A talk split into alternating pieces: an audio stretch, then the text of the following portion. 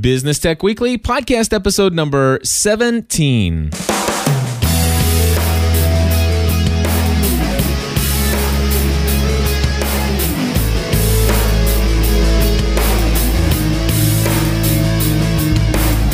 Hello, everybody, and welcome back to another episode of Business Tech Weekly. My name is Cliff Ravenscraft. And I'm Andy Traub. And we have a special episode for you guys this week. Yet another interview with somebody who really knows what it means to do business online and use the technology of social networking, social media. And I'm going to let Andy tell you a little bit about that right after this music. Andy, you want to introduce our special guest today? And uh, before you do that, explain to people a little bit about what's going on with our audio in this episode. Yeah, well, we're uh, we're international today, so we've uh, got Mitch Joel um, of Twist Image, and he is in. You're in Montreal today, correct? I am. Yeah, and I am in Denver. Uh, my my business coach and I, uh, Justin Lucas Savage, we're we're in the Denver library, uh, trying to be quiet. We're by an atrium, so um, we are uh, we're using our tax dollars today. So that's the, the reason. Of course, Cliff is in studio and sounds crystal clear. So thanks, Cliff. You're welcome on my Heil PR40. So anyway, which in, you can purchase by going to GSP. No, I'm just kidding. Exactly. So so Andy, tell us who our guest is today. I'm excited about talking with him. Well, you should be. He's a smart guy. Uh, Mitch, Mitch I'll, I'll, flatter you for a few minutes. So sit back and enjoy the show. Um, I uh, I first stumbled upon uh, Mitch's book by just doing some searching on Amazon and within two weeks had purchased over 20 copies uh, for folks that were going to a class uh, that I was teaching. And the book is called Six Pixels of Separation. And the book, as I understood after reading it and uh, hearing Mitch talk about it in a few other shows and interviews he did, is really for those who want to understand, uh, really, if they have no knowledge or even if they have uh, extensive knowledge, but really understand how you can, uh, where the conversation is happening and then how your business can can and should become part of the conversation as it relates to social media. And Mitch just does a great job of making it really clear uh, as to what the tools are and why businesses should be using them. And uh, obviously, he does it for a living, helping um, businesses succeed and, and corporations even. Uh, Mitch, I was on uh, your site this week, and, and I see you guys have done work with Coca Cola and um, you know, really large corporations like that. And so um, and he's built he's built a business around it, which is twistimage.com. Um, I really enjoy uh, reading Mitch's blog. Uh, he's not a blogger for the sake of blogging. All of his posts are very well thought out, well written, and um, you know they just he posts when he has something important to say. And uh, and so Mitch, just thanks for thanks for giving me a resource uh, or creating a resource that I can use in my business to help other people understand social media. And, and most of all, thanks for making yourself available to, to be on Business Tech Weekly today. Well, I appreciate it. I'm a fan of, of both of you guys. So it's uh, let's just have a fun conversation. Absolutely. Yeah. Now, Mitch, you, you started out, um, you, you went to school, you wanted to be a writer. Is that correct? yeah, I don't know what happened. you know, I mean, I, when I was 16 or 17, I actually started uh, professionally writing. My first job was in like 19, and I um, I actually interviewed Tommy Lee from Motley Crue and for, for Music Magazine. Became a journalist shortly thereafter and spent uh, all my years doing it. And so I, used to, I always say, like today's day and age, I say, you know, I used to be a journalist, but the truth is, I still actually have a, a newspaper column every two weeks in the Montreal Gazette and Vancouver Sun syndicated, and I write a column for Honor, which is uh, the number one in-flight magazine uh, as well. So I still sort of am a journalist, I guess, and I, I still definitely am a writer, and I'm passionate about words, and it's. Uh, it definitely is one of those things that I would equate with uh, in the question of who are you. Writer would be one of those words. Excellent. And tell me, how is it that you got into social media for the first time, and and what was the experience like, and how how did you actually build a business around this? The first time I really engaged in social media, I think, was when uh, the BBS I was logging on to from my 24K modem connected and I connected to someone else. know, back in back in the mid 80s. I mean, that was really to me social media. Uh, the, the, fact that I could use a media platform channel to connect to other people and have conversations and go back and forth well, just absolutely blew me away. I think in the past couple years, we've sort of dumped it into this idea of social media because of blogs and Twitter and podcasts and, and so forth. But you know, the real sort of thing that made the internet interesting was the social character of it. And so I think, you know, where we're at is simply a day and age where the platforms are a lot easier, they're more commonplace, we have connectivity and access. Uh, it's been commercialized, there are brands engaged in it. And so it's always been a thing for me. I mean, if I look back to my early professional sort of trajectory, if you look, there is always the component of the internet or technology or marketing communications in there. And so you know, being one of four business partners here at Twist Image, and we have 100 employees with offices in Montreal and Toronto, um, it, it's a real sort of comfortable place. A lot of people at this time of year think, you know, how's next year going to be different, and how are you going to change things up? And to be honest, I'm happy if I don't change things up. I'll be happy to have another year like the one I had last year, the year before. Uh, I'm very fortunate to be in a sweet spot in terms of personal uh, doing what I love, having you know great great family support, obviously, and a great community around that. So uh, it, it's always been a part of me, this thing, and, and I think that these platforms just allow me to do stuff like this more, which is you know become friends with more people and connect more with similar others. Now, one of the things that I've been doing over the last the course of the last four years, and I've been doing it full time for two years now, is helping small solopreneurs and small businesses enter the space of uh, social media and and it's been a little bit it's been kind of easy for me because I don't really have to go through a lot of red tape to get things approved through legal and all this other stuff. These people are a lot I mean they're they're risk takers in and of themselves for just launching out and starting a business and um, you know they're able to to test the waters of social networking, social media, podcasting and stuff like that.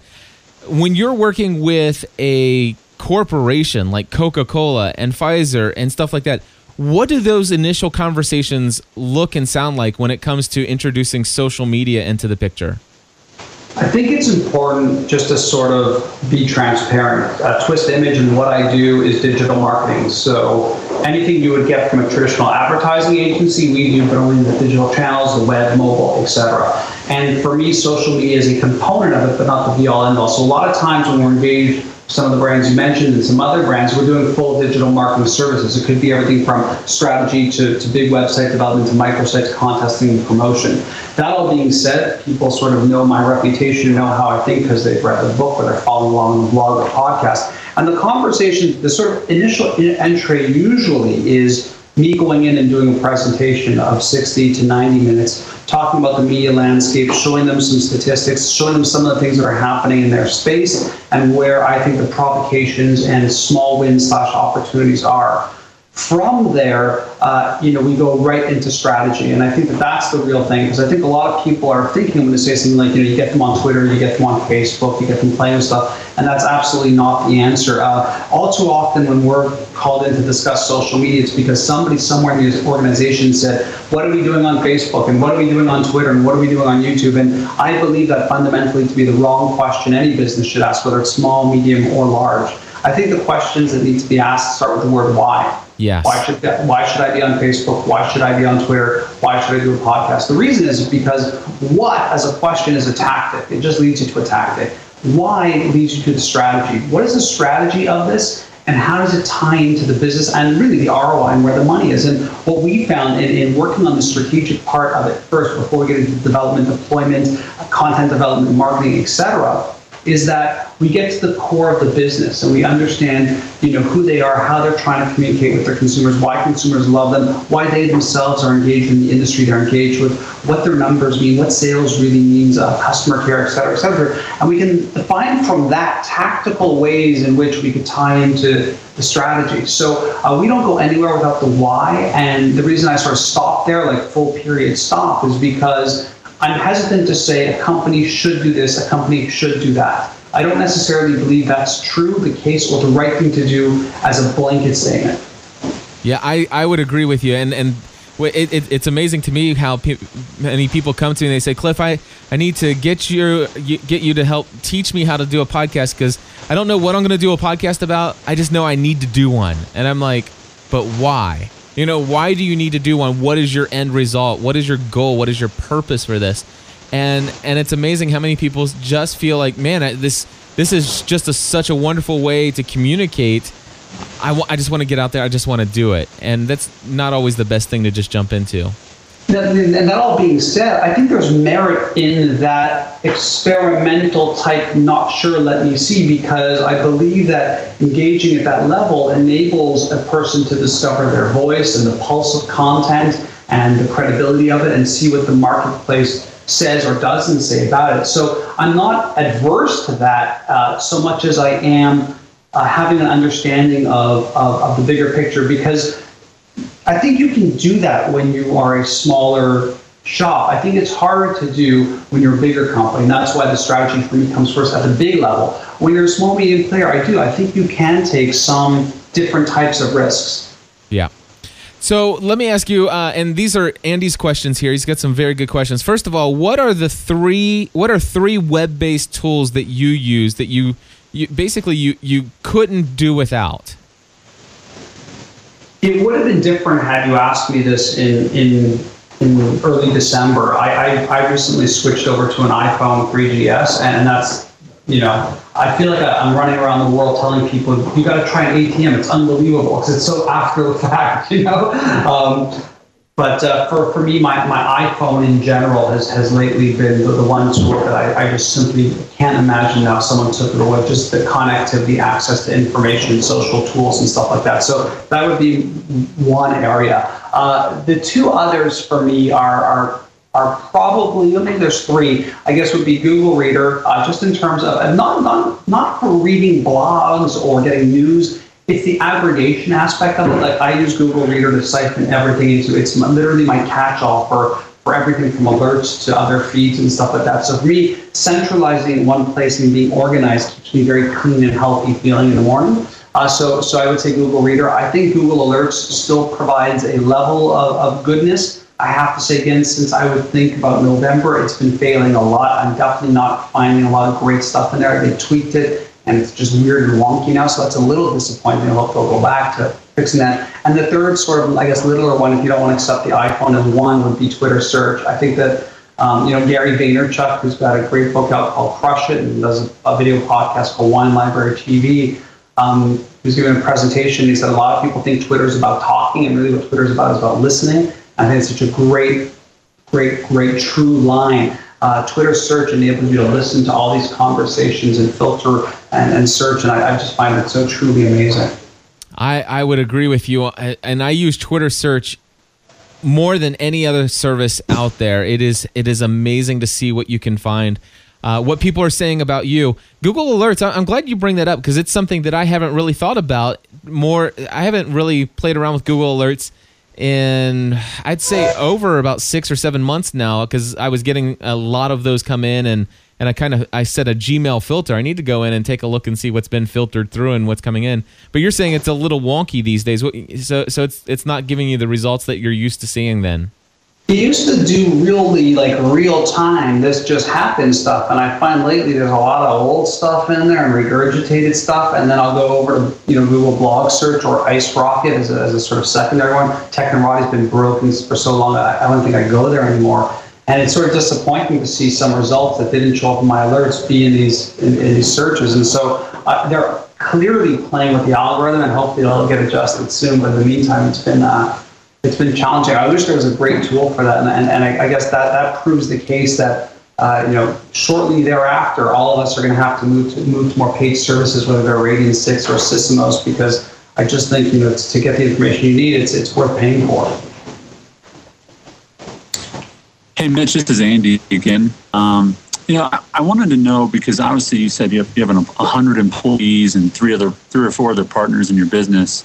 Uh, is it be, did that happen, you know, uh, over, you've been in business for 10 years, did that happen gradually? Did it explode recently? I mean, tell us just about that growth because I know there's other people that maybe start off on their own and they love to have, you know, they'd love to grow where you where you've grown to. So how do, how did you grow in that way?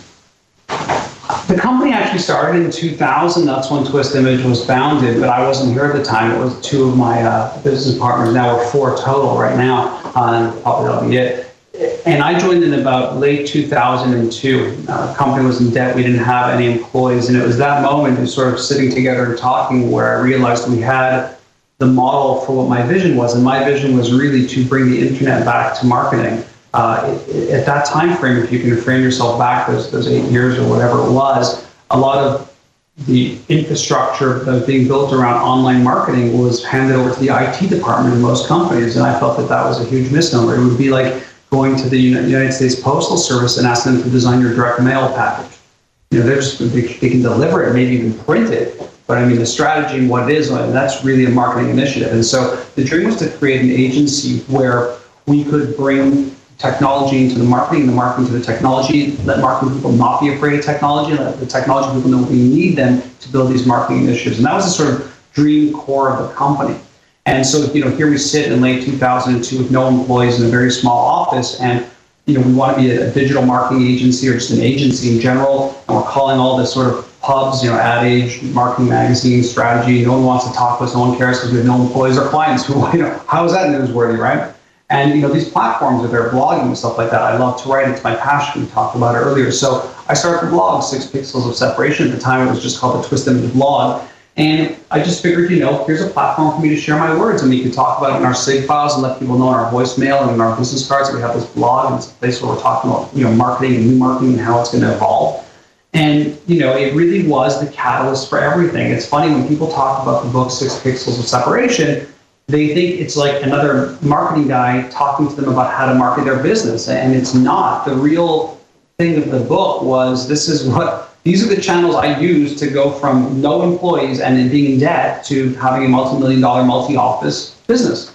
And it's just, I'm not trying to brag or promote and look at me. It's not about that. It's about the fact that people say all the time, is there ROI in this? And I can tell you, I can point to this blog and tell you book deal, speaking, the growth of the company, the clients we work with, the visibility of the brands we manage, all because of one little thing, and it's called the blog. And the extension of the blog, obviously, being the podcast and Facebook and Twitter and all that. And so essentially, the book became the roadmap for how any business could engage, open up, and understand the strategy behind it, and even some tips on how to do it, and, and to push it forward. And so, what I wanted to do is is is is use a book as a tool for which people could do what I did. So I'm answering your, your, your question a circular way, all that to say, yeah, I mean, I, I, I did this and, and, you know, I would love to sit here and say I'm really smart. I don't think I'm all that smart. Um, I think I used the channels and work the channels because I care and I'm really passionate and I love this stuff. And because I'm like that, it attracts people who like that. And so this isn't a game. It's not a facade. I don't leave here at 5:30 and go, um, you know, okay, well, I'm done marketing for the day. I think about this stuff a lot. You guys have been following the blog, and you know you'll see posts at 11:30 at night. You'll see posts at four in the morning. Um, it, it's who I am. It's what I do. And so, thankfully, these technologies give me a platform to express that. And thankfully, there are people like me out there that I can connect to. And so that helps me grow business. That to me is exactly my my experience as well. You know, I read Gary Vaynerchuk's book Crush It, and uh, and and everything he said in his book is pretty much an example of, of what I've experienced. You know, I'm one of those guys who you know started out. I, I had a passion, a, an unquenchable passion for podcasting and new media, and I am building community. And it was something that I was doing, you know, for free, and as it was a hobby. There was no monetization desire for me. I was I was a fully employed, successful insurance agent, and so uh, for me, it was just about building relationships and just being out there. And, it, and I, like you, I was just sharing my passion whenever, whenever it struck me, and and that connect. I connected in relationship with other people who were who were inspired by that passion and and who shared those same passions, and that's how I saw the eventual, you know, a business model growing around my passion. And people said, you know what, if you were to quit your job and do this full time, there are lots of things you could offer that I would buy from you. Yeah, I mean, look, you know, the blog has thankfully become very popular since 2000, and I think four is when I started even blogging. I'm not sure I have to go back. Yeah, 2004. And um, as popular as it's been, I think it'd be a lot more popular, obviously, based off the landscape and who's out there. But it, it's it's fascinating to think that you couldn't really do this before. You couldn't have that thought and then put it out in text, images, audio, video, and just immediately publish it to the world. That's a game changer. And that changes all the rules. And and from my side also, um, my voice couldn't be silenced anyways. I was, I again going back to being a writer. When when I was struggling to find music magazines to take all the great artists that I've interviewed to, to publish, I started publishing my own magazine. This was you know pre-internet, which that's an expensive endeavor. You got advertisers and printers and collateral and stuff like that. So when this stuff came out, I was like, this is a no. This is just easy, no-brainer, easy to do. The hard part of it is you have to be a writer, you know, in, in, terms of blogging. In terms of, you know, audio, you have to love this sort of podcasting stuff. In terms of video, you got to be really skilled at editing video and doing stuff. And, you know, so you have to bring certain skill sets to it. And that's the second sort of big thing that I think a lot of people forget about is you were talking earlier about people saying, I got to get on Twitter, I got to get on Facebook, I got to get on, on blogging. If you're not good inherently at creating that type of content, it's going to suffer. And mm-hmm. that's the other sort of strategic part that I think a lot of people don't talk about, especially in, even in our circles. It's like, you know, yeah, you should podcast. But if that person doesn't actively have the audio communication skills to have a thought in their brain and say it to the world in a way that's interesting and engaging and keep people listening, um, it's a tough thing to do. And so when I look at all the blogs and people go, blogs don't work, I'm like, I'm surprised blogs work as well as they do. Like, I'm surprised there are this many successful blogs. Mitch, and, and your blog has been, and a part of your blog is the content, obviously, but it's also very well designed. Can you just give me like a, a, a ratio of, I mean, how important is the design and how important is the content? Can you give me a ratio? Is it 50 50? Or because I just like looking at the thing and then I get to read it. You know what I'm saying? So, how important is it that it's not just some default formatted blog? It's uh, huge. You know, again, coming from the magazine publishing world and, and newspaper world prior to, to, to, the web world, and, and still to this day, you, we, we all know this. You walk into this magazine store, and there's a million men's health magazines, but there's only two that really look good. I mean, how many tech magazines are there, and how many of them look like Wired? How many business magazines are there, and how many of them look like Fast Company? And so, you know, in, in, the immortal words of Tom Peters, design matters. Design has always mattered. Design of visual, design of text. And and so yeah, I mean, I appreciate the comment and thank you. You spend a lot of effort in making it look great. I think it's a huge part. And you know what? It, it's funny to me. It's such an easy thing too. Like I'm always shocked when I see blogs that have great content with lack of design because in my brain I'm like, wow, they put you know a couple thousand bucks into a better design. This would take them probably ten times further than where they're where they're at now. And it's not. I don't think it's minimal. I think it, it, it, it's a lot. I think people are attracted by the look and feel of things. This is, by the way, why people have images in their blog posts because people like looking at pictures. Absolutely, absolutely. So so let me ask you. Um, Mitch, what what is it that you think um, people should be thinking about when it comes to the uh, the type of content that they should put online? If if they're going to go out, do you think that blogging is the way to go? I mean, or or do you think um, that there needs to be some kind of um, uh, they need to enter into all the spaces, all the fields? Do you think they should have a an account with every social networking service, or or should they strategically go where a target audience is? Um, YouTube versus Vimeo, uh, you know, blogging on their own WordPress, or do they go to uh, some kind of free service? What do, what do you advise people to do there? You know, it's a huge question. The answer is unequivocally it depends. And it goes back to what I said earlier, which is depends on what the strategy is and what you're trying to do. I think for some people, you know, blogging makes perfect sense. I think, you know, the truth of the matter is, is that right now the web is still predominantly text based too. So obviously, if you want to be found in search engines and stuff, blogging is still a very good channel and platform to do that with. So you sort of can't diminish that as a power. But if you're not into writing and if you don't think you can pulse out content, in a consistent, cohesive, and, and compelling way, so what if I say blogging is important?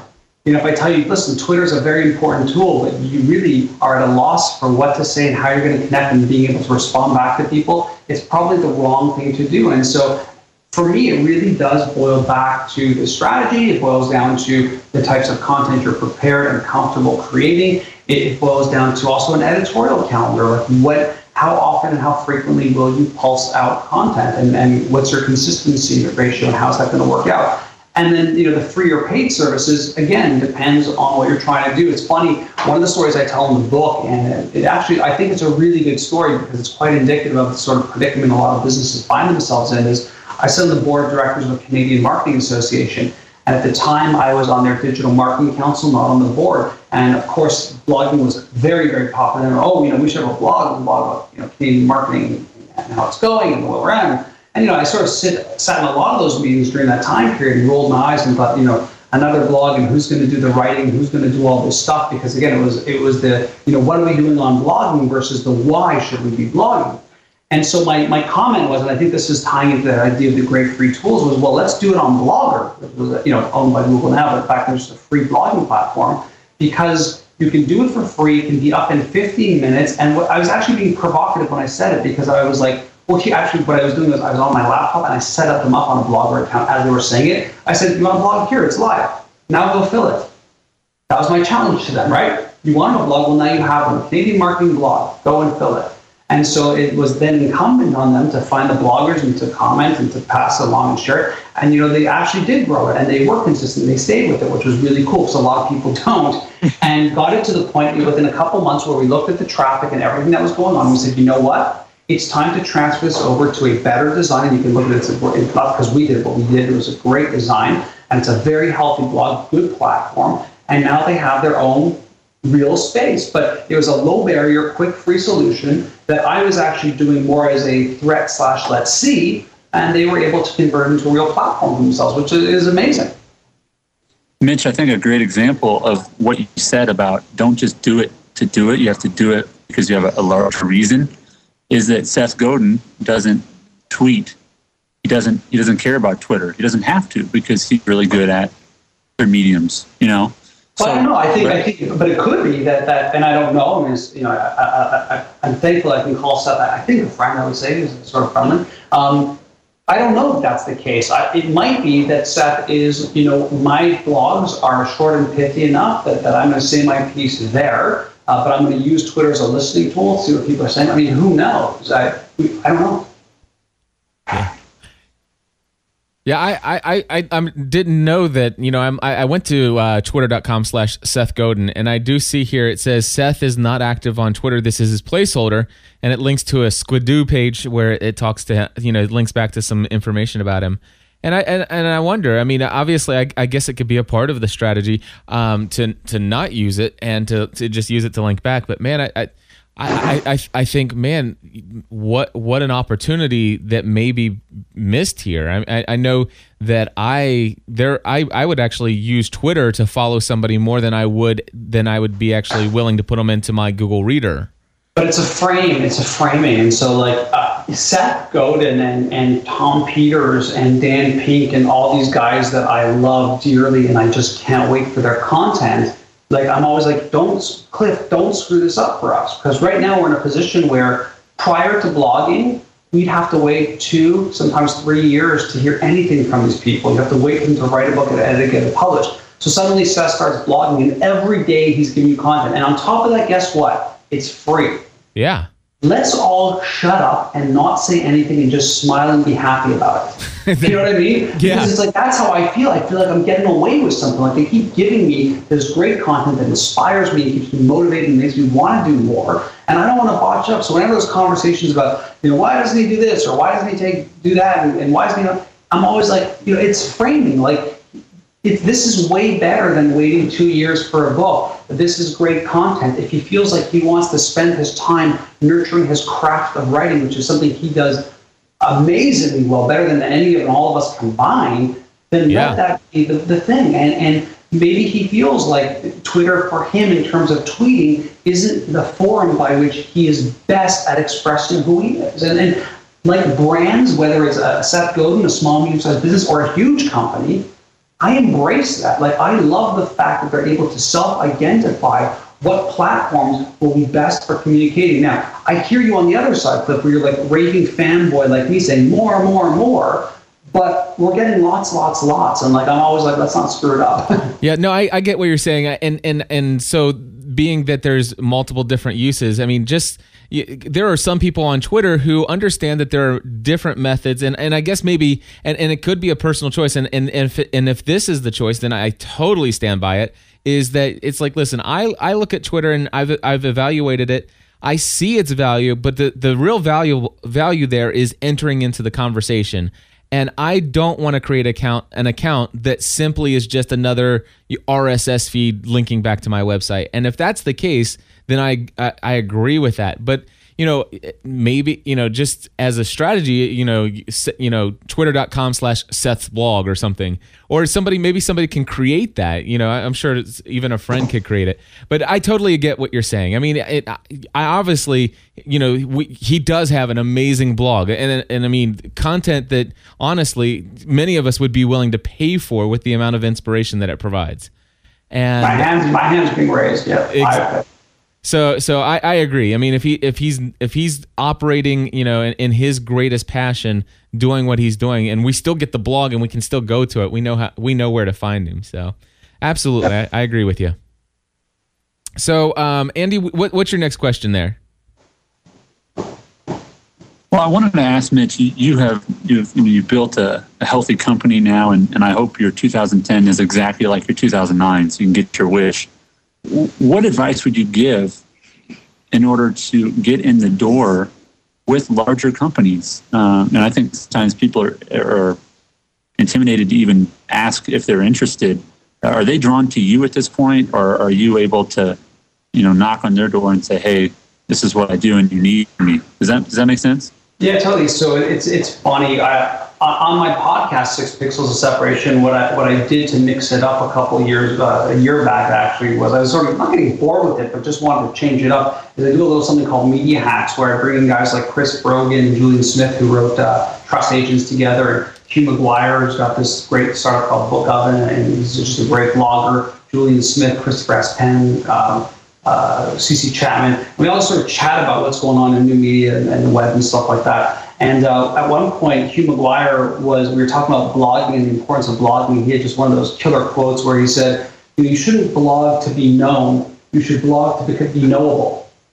And I thought, what a amazingly profound statement, right? Like, don't blog to be known, blog to be knowable. And, and that's sort of the answer to your question, which is, by because I was blogging not to get known but to be knowable, to sort of just put my thoughts out there and my words out there, which led to uh, you know, being represented by a couple of major talent bureaus, which led to book deals and which led, leads to sort of all that stuff. Um, I, am fortunate enough that I don't have to hustle down the business. That yeah, I do get the calls from brands who are saying, you know, we, we, we understand we need to step up our digital marketing initiatives. Can we get together and talk about you know how we're going to do that? The other side of my sort of quote unquote hustling from the business side is, is speaking. I do about 70 speaking events a year in all sorts of different groups and stuff. And it's a really good business development tool. You stand up in front of groups anywhere from 200 to 8,000 people and you talk about the space and you know you wave your hands and you're excited because I'm a passionate guy and it's real and it's honest and it's practical information and hopefully you get a couple calls throughout the year. Uh, being a digital agency,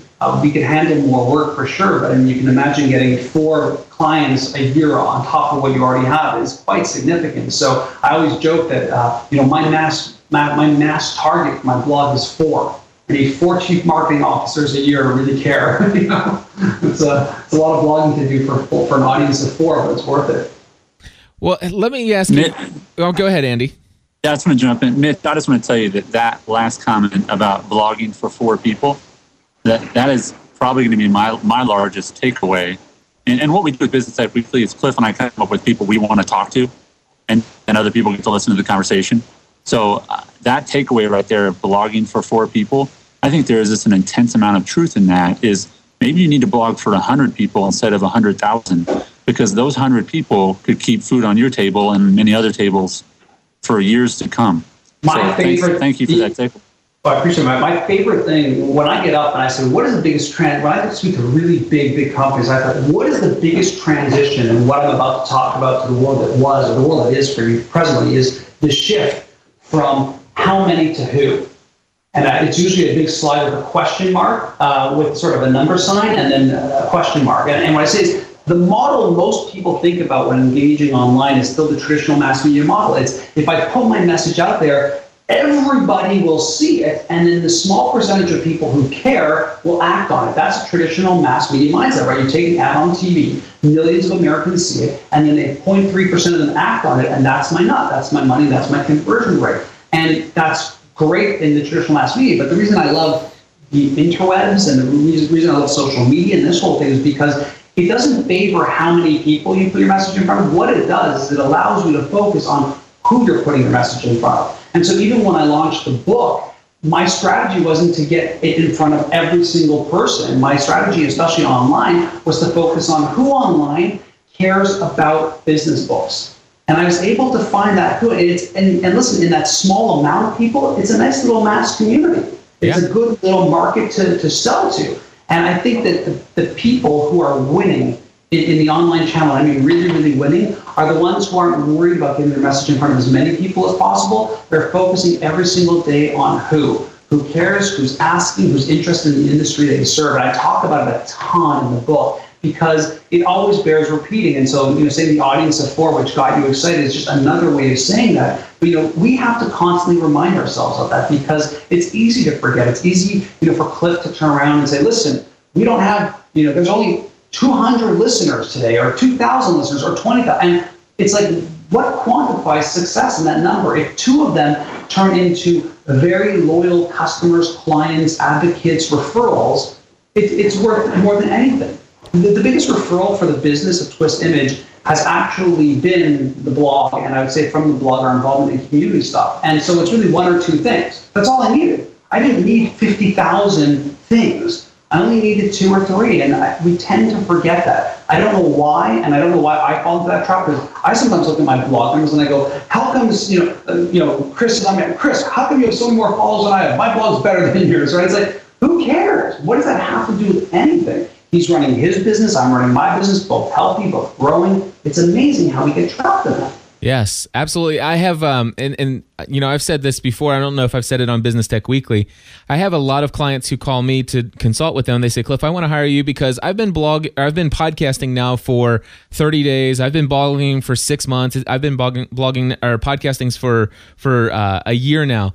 And I only have, and then they'll insert number here number of listeners and I want to take it to the next level. And I'm like, wait a second. So that you just used a word that really concerns me. You said I only have and I say to them, I say, let's let's just say that they've been podcasting for six months and they only have 100 subscribers to their extremely niche topic. So what I say to them, I say, okay, of those 100 people, can you please tell me the first and last name and one personal fact about them other than their email address? Can you tell me their first, last name, and a personal fact about at least 25 people of the 100 that actually give you and devote 45 minutes to 60 minutes a week every week for the last six months? And I say if you if you can give me the first and last name and you know what their wife's name is or what their kids' name are or what city and state they live in, what they do for a living, you do that for 25% of your audience, then give me a call, we'll set up a consulting time and I'll tell you how you can grow your audience. And now the truth is is if you go out and do that, you get if you actually get that information, and you get it for the right reason, you won't need to call me back. Uh, it's you know, like, yeah, I mean, you, you're, you're preaching to the choir here. I'm, I'm bowing, I'm bowing and saying amen. Yes. So, so let me ask you, um, Mitch, is you, you mentioned, you know, instead of just saying, I need to get out here and do this, I need to get out there and do this. Let's just say somebody comes to you and says, I have a business. I have a passion that my business is revolving around. I know there's a community of people out there who are interested in what I have to offer to the community. Um, and and I and I want to start podcasting, I, but I don't know why I want to start podcasting, and I have no strategy. Can you give me an example of anybody you know that's gone come into this with that attitude, but you have seen either helped them personally or you've seen them develop a strategy? So so taking somebody who has no strategy and and then developed a strategy. Have you ever seen one of those that you can share with us? Something that you've gotten excited to see? Yeah, and I don't know if it's specific to sort of, there, there are sort of two or three brains that are on my mind when you ask that question, but I, I don't want to go there, not because I don't want to sort of highlight them or, or their success or what they've had, is again because I'm worried it's going to fall into the trap of the numbers game because, like, oh, they went from nothing to 12,000 followers on Twitter. Uh, I think what's more important is is the why. And so, why did this happen? Why did this happen? It happened because one, uh, these people care deeply. Yeah. But they really, really wanted to make whatever it was they're doing very, very successful. And so they put in the time, effort, energy, and all that sort of stuff. But something else happened that I think strategically is something that I've seen many times. It's something that I advocate. It's something that I do. And it's also something that I, I really I recommend highly, and I, I, do. I go into depth in the book about this too. Is is um, and it's actually it's funny enough that I'm thinking about this now. It's actually my New Year's resolution for this year that I blog about, and I call it being there. Um, and the reason I say being there is because I think more often than not when we do this stuff, we're only here. We're on our own spaces. We're on, I'm on my blog, I'm on my Facebook, I'm on my Twitter, trying to build value and audience and energy and excitement. And I think what we forget is you need to be there. You need to be in other people's spaces, in their spaces, connecting and building so that people come back to you and it creates that funnel. And it's sort of like one of those things that I think we've lost in the great explosion of all, this, of all this, but the ones who do it do it great. And so what is this sort of um, sort of consistent technique that works well is Look, let's take marketing as an example. It's a space I know. If I were, if I didn't have six pixels of separation, but I was adamant that I wanted to blog and get this thing started in 2009, what would I do? I would identify the top 10, 15 marketing blogs out there and become as active as possible in those environments as possible. So that anybody who would click on my name after I said something so gorgeous and brilliant in their space would find you know, a, a, a right trough of great additional information, my own blog posts or whatever they might be. And I think that that art form is totally lost. The, the art of, of, of, of big, uh, small, no-name people going on into other blogs and really engaging and adding value and adding perspective and color. I'm not talking about slamming, trolling, bashing, complimenting. Adding value is a huge technique, tactic, strategy that I see very, very few people employing. The ones that have done it have become tremendously successful very, very fast. You know, even you can look at something like a Jeremiah Owyang, who's a tremendously successful uh, blogger, but he came in really late in the game, but he made his mark by being very present in other people's spaces.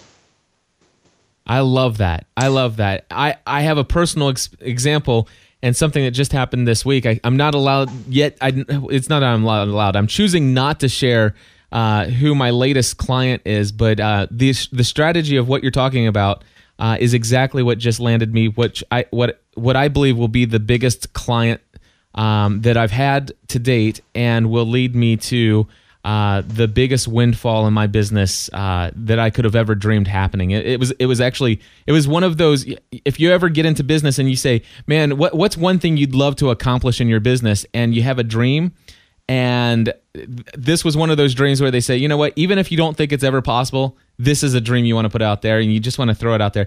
I had one of those dreams, and I just landed my dream client and it's it happens specifically by what you're talking about. You know, I I and I have my podcast Answer Man. I have my blog. I have my spaces, but I, I know somebody that has a community, and I went into that community and I offered I create you know they have a Ning site, so I went in and created a podcasting and new media uh, a group there in their community offering to give my services for free, answering uh, questions and, and being a resource and, and looking for ways that I can help add into their community. And before I knew it, my name starts getting spread throughout the community, and that person has recently hired me, and it, it's just been a blessing. Amazing. Andy, what do you got next, man? Well, Mitch, I'd love to know um, because everyone's always predict the future, and, and you don't sound like you're too interested in making anything new. Um, what are you going to continue to do this year that has brought you a lot of success? So specifically, is it you know just stick with the blog? I mean, what what are you excited about continuing to do? There are a lot. I mean, so yeah. I mean, obviously, it's sort of um, you know be active and present and sort of keep at what, what, what I'm doing.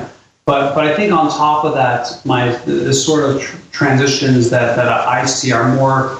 I don't want to say more towards mobile because I don't really think that's what's going on. I think it's more towards like the digital thing. I just think we are untethering more and more from the physical wires and desktops and things like that and going to computers in our hands. And so for me, my, my eyes and ears and, and actions will very much be set on, you know, how the consumer is going to shift and change in this world. And you know, i have already seen a lot of it, and I think it's enough indications for me that that's where things need to be. So you'll you'll see the content and context shifting away from us going someplace to a world where it's everywhere. And one one of my sort of bench, benchmark thoughts last year that I'm going to really to push this year was you know, people would say to me, when do you think the internet will surpass usage of, of TV and stuff like that? And although I think it's a fair question in terms of a media perspective, I think it's the wrong one. And my, my sort of thought has been around benchmarking the internet around uh, against electricity and the persistence and pervasiveness of it at that level, and what that's going to mean to a media channel when you have that. And so that's really where, where my headspace is going in terms of all of that stuff.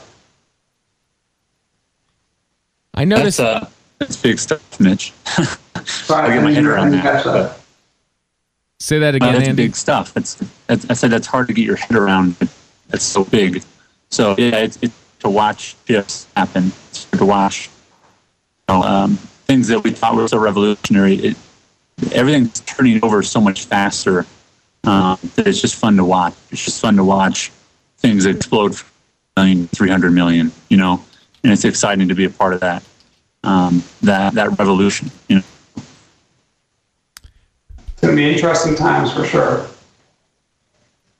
Hey, Mitch, I want to just sincerely thank you for, um, and this is my response. This is how this interview started to happen is because I thanked Mitch for some free bonuses he was sending out, and I sent him an email, and what do you know? He emailed me back, and that's the beauty of what Mitch preaches and what Mitch lives is that uh, the boundaries between big guy and small guy don't really exist anymore. Um, and, and Mitch, I just want to thank you for living out what you teach others to do, which is connect with your audience in a very authentic way.